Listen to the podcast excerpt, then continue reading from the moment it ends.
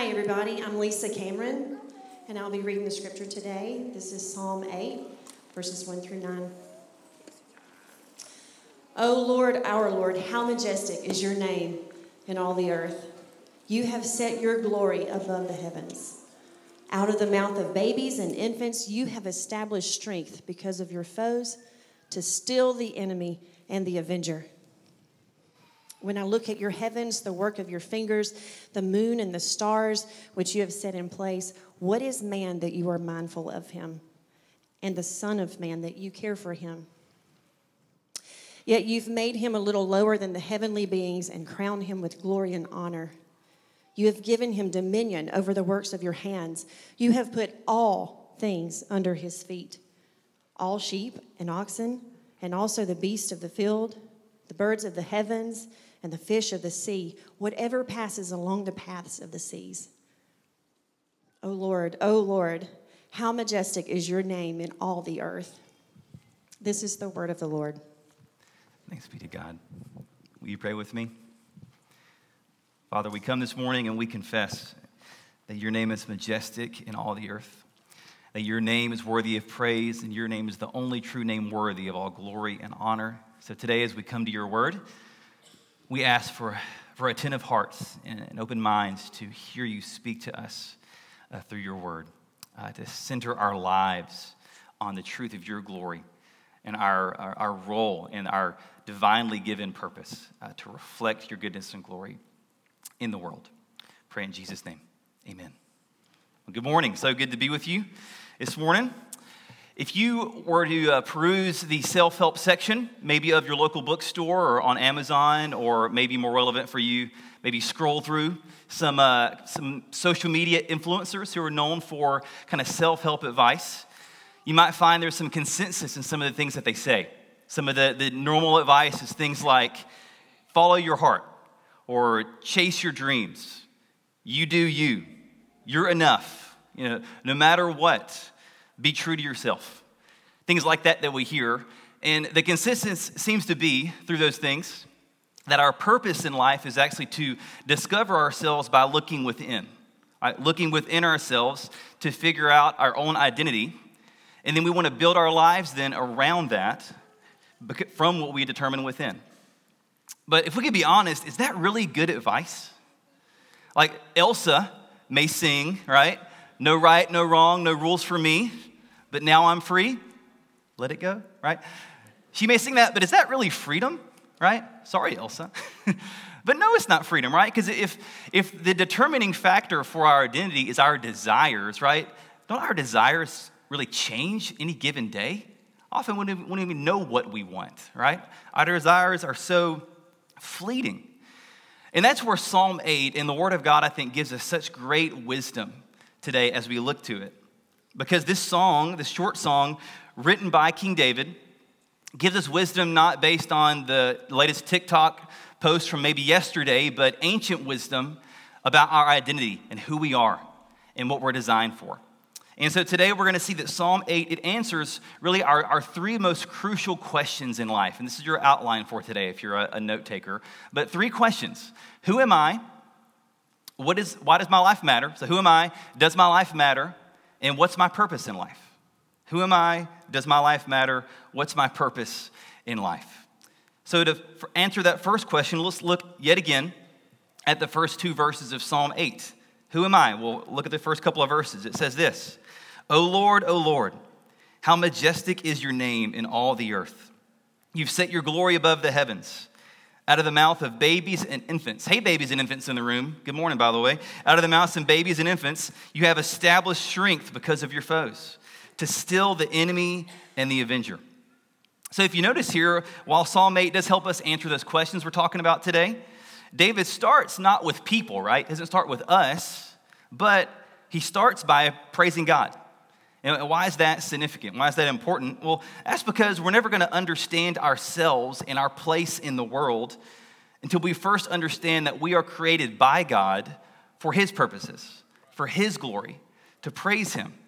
So when we see that statement at the beginning of that psalm that, O Lord, O Lord, how majestic is your name in all the earth, that, that may seem standard to us church people who have heard that for a long time, but you got to think about the context of David writing that.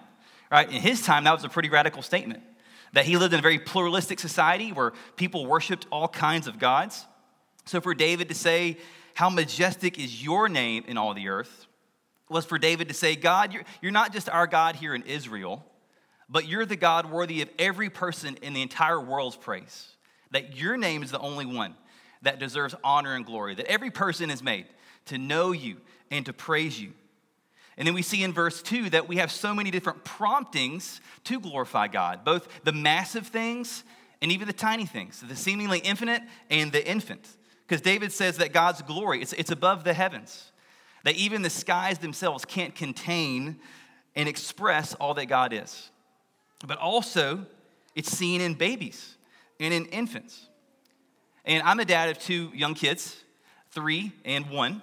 So I kind of can relate to the babies and infant thing here. But one of the things I love about being a dad of, of young kids is just the, the wonder they kind of have in the world. That for them, so many things are new and their just imagination is sparked by the simplest thing. Like my son Jude, his imagination is just drawn by the moon in the sky. I'll never forget one time he's sitting outside, look at the moon, and says, Daddy, I can't touch it. I can't touch it. Like, I want to grab the moon. Like, well, yes, son, it's, it's a long ways away and it's big. But his, his imagination was captured just by the simple thing of a moon in the sky. And in their sense of awe and creation, small children, they just show us the kind of way that we are really meant to live in awe of who God is, of his glory. And that's why I think the Bible uses children as such an example of faith, like we saw in our scripture reading this morning that in kids' dependence and their trust in their parents, they, they show us how we're meant to depend on God and trust in God. And you, if you, even if you look all throughout history, you'll see that God has chosen over and over again to use the weak and to use the powerless to show his power and glory. From Israel, even before that, Abraham, but to Israel, to the church he chooses to use the weak and powerless to show his glory. And in doing that, like we see in Psalm 8, he shames the arrogant. He shames the arrogance of those who would say they don't need God or they know better than God. As Psalm 8 would say, the, the enemy or the avenger.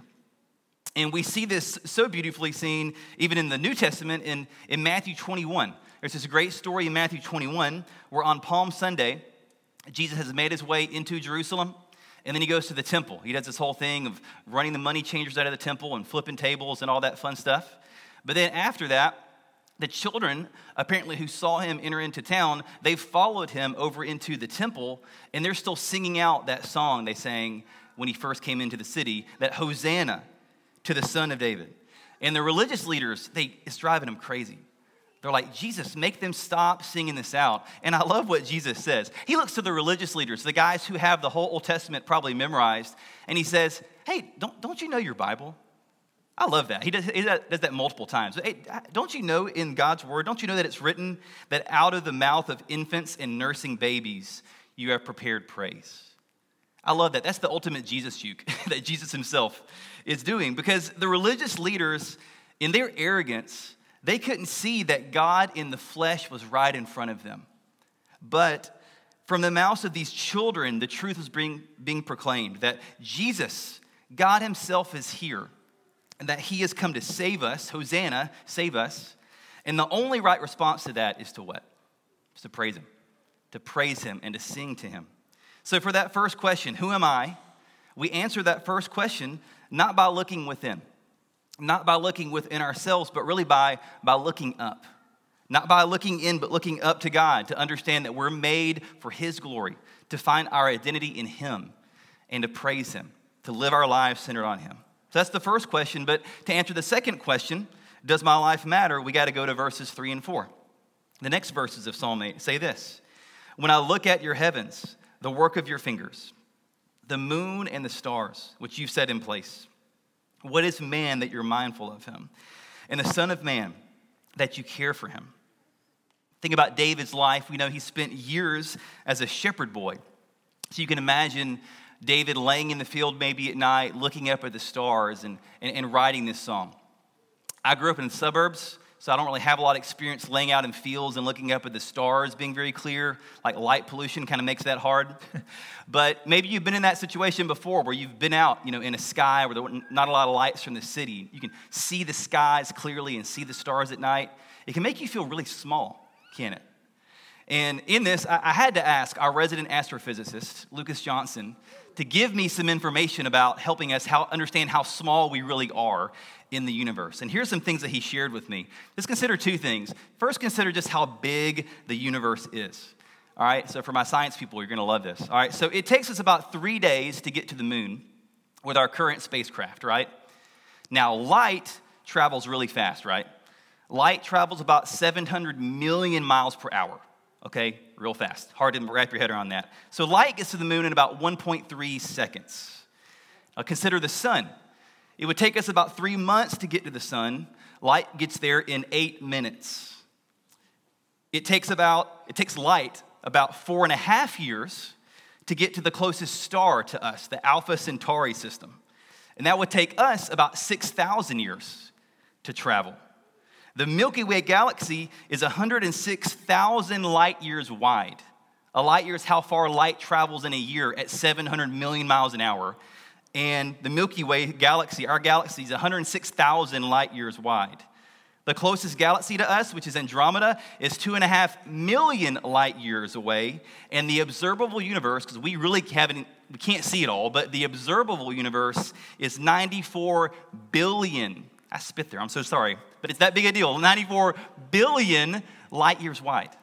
94 billion light years wide. I, we can't wrap our heads around that, but that's how massive the universe is. What about the number of stars in the universe? Well, there are about 3 times 10 to the 23 stars in the universe today. Now, that would mean about a million, million, million, million stars. Now, that may seem like just a crazy number, but here, compare this for reference.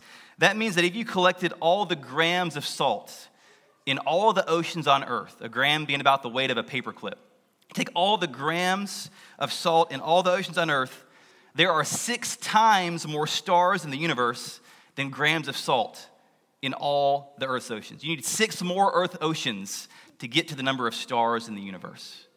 That's insane. It's hard to wrap your head around that, right? It makes you feel so small that we are honestly very small in this universe. So the question that many people ask is well, why, why does our life matter? In a universe so massive and so uncalculable, really, why, why would I little old me matter at all. But God would tell you in His Word, even here, that yes, you're, you're, you're really small. Compared to the universe, you're very small. But the truth is that God knows you intimately and He cares for you. Because David didn't just write Psalm 8, he also wrote Psalm 139. And consider just a few verses of Psalm 139 where David says this He says, O Lord, you have searched me and know me. You know when I sit down and when I rise up. You discern my thoughts from afar. You search out my paths and my lying down, and are acquainted with all my ways.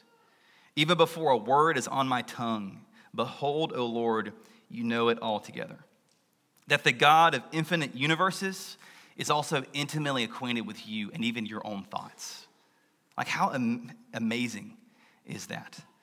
So, to ask the question, does my life matter? Yes, it does, because the God of the universe knows you and wants to have a relationship with you. And that leads us to that third question. Then what is my purpose in life? Well, we see that in verses 5 through 8. If we continue reading, David says this that yet you have made him, him being humanity, a little lower than the heavenly beings, and crowned him with glory and honor. You have given him dominion over the works of your hands. You have put all things under his feet, all sheep and oxen, and also the beasts of the field the birds of the heavens and the fish of the sea, whatever passes along the paths of the seas. So, in these verses, you can't help but hear David echo all the way back to the beginning, back in Genesis 1. So, consider just a few verses of Genesis 1, and we'll hear how this compares. Just verses 26 and 27 of Genesis 1 says this It says, Then God said, Let us make man in our image, after our likeness, and let them have dominion over the fish of the sea and over the birds of the heavens, and over the livestock, and over all the earth, and over every creeping thing that creeps on the earth. So God created man in his own image. In the image of God, he created him. male and female, he created them. So that means that every person then is made in the image of God, which means that we have this unique connection to God, but also means that we're intended to reflect God to all of creation. It's both a connection and a reflection. And we reflect God in a way that the rest of creation can't. But the sad truth is that even though we're all made in the image of God to reflect Him to the world, is that instead, many of us, or really all people, all humanity, we've rebelled against God. That we all have rebelled against Him. Instead of looking up to Him to define ourselves and find our identity, we end up looking down to creation. We look around to the things around us. And, and what ends, ends up happening? Well, we end up living more like the animals that we were made to have dominion over and less like the God that we were made to reflect and we were made in his image. That we begin living lives that are cursed by this sinful hopelessness, this, this brokenness, this lack of peace and no hope and no joy in life. And that's because we've all rebelled against God, that we're all now separated from him because of our sin. But thankfully, that's not the end of the story that we know in the Bible. Because I like how David Keziah said it last week. He, he said that there's not just a few messianic psalms in the Psalms, but really all 150 point us to Jesus. I love that. And that's so true in Psalm 8, that Psalm 8 itself points us back to Jesus. Because although we're made in God's image, and although we've all rebelled against him and experienced this brokenness because of that rebellion, God has not turned his back on us. Even though we've turned our back on him, he's not abandoned us. That he sent his son, Jesus to live the perfect life that we could never live, to die on the cross for our sin, and to be raised in the third day to show his victory and power over sin and death, to, to be the perfect man where we failed, to live in perfect obedience to the Father, to be in our place. And I love the way that the author of Hebrews takes Psalm 8 and shows us Jesus in it. Let's consider Hebrews 2, verses 5 through 9. The author of Hebrews says this He says, For it was not to angels that God subjected the world to come, of which we're speaking. It has been testified somewhere, hey, we know where, Psalm 8. What is man that you are mindful of him? Or the Son of Man that you care for him? You made him for a little while lower than the angels. You've crowned him with glory and honor, putting everything in subjection under his feet. Now, in putting everything in subjection to him, he left nothing outside his control. At present, then, we do, we do not yet see everything in subjection to him.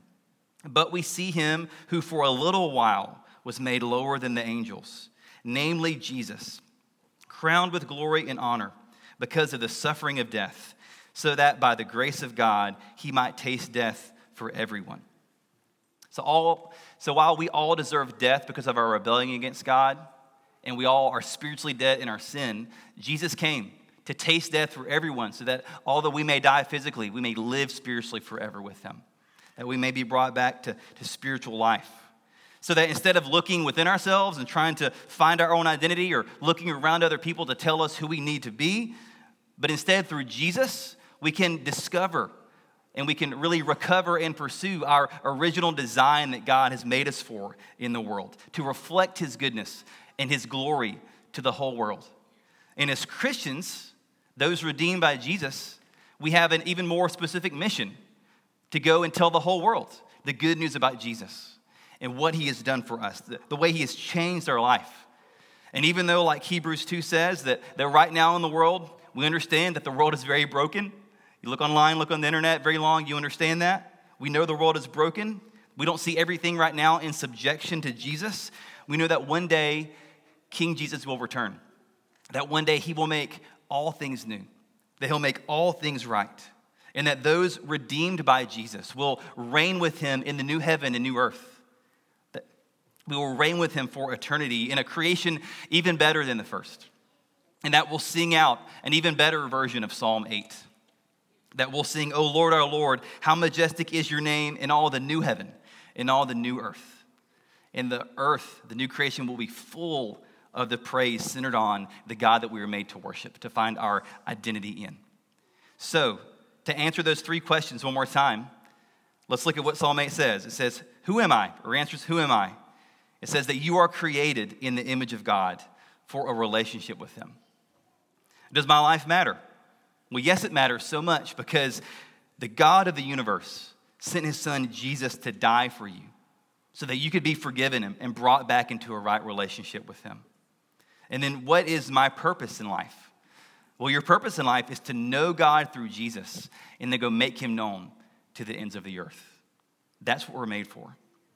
So, as we close, I'll share just this quote that Derek Kidner, a scholar, uh, shared that I just love so much. He says this that in all of God's creation, only humanity can ask the question, Who are we that you are mindful of us? And only a Christian can grasp the answer to that question. Only a Christian, as we understand who we're made for. Let's pray together. Father, we are so thankful for the truth of your word. Lord, who are you, or who are we that you are mindful of us? That even, our, even aside from how small we are, Lord, we've all rebelled and rejected you. We've all turned our back on you and said, God, we, we know better. We, we can take care of ourselves and live our own life. We don't need you. Which, in doing that, we've cut ourselves off from the very source of life and the very source of who we're made to be. But in that, and even in our rejection, Lord, you have not turned your back on us. Who are we that you would come and, and send your son to die for us? But, but out of your love and compassion and mercy, you sent Christ. And Lord, today we are so thankful. And we want to just have our joy renewed this morning, remembering that you know us, you love us, that you sent your son to die for us, even as we rebelled against you, even as your enemies. Today, I pray for any person that maybe hasn't put their faith in Jesus, that today they would understand this gospel. They would stop trying to build their life and identity on, on something else, maybe a person or a career or who knows what else in creation, but instead they would seek to build their identity on you. They would find their identity in who you say they are and in what Christ has done for them. And they would find their mission and purpose in seeking to know you more and make you known to the world. Lord, we love you. We thank you so much for this time today. Pray in Jesus' name. Amen.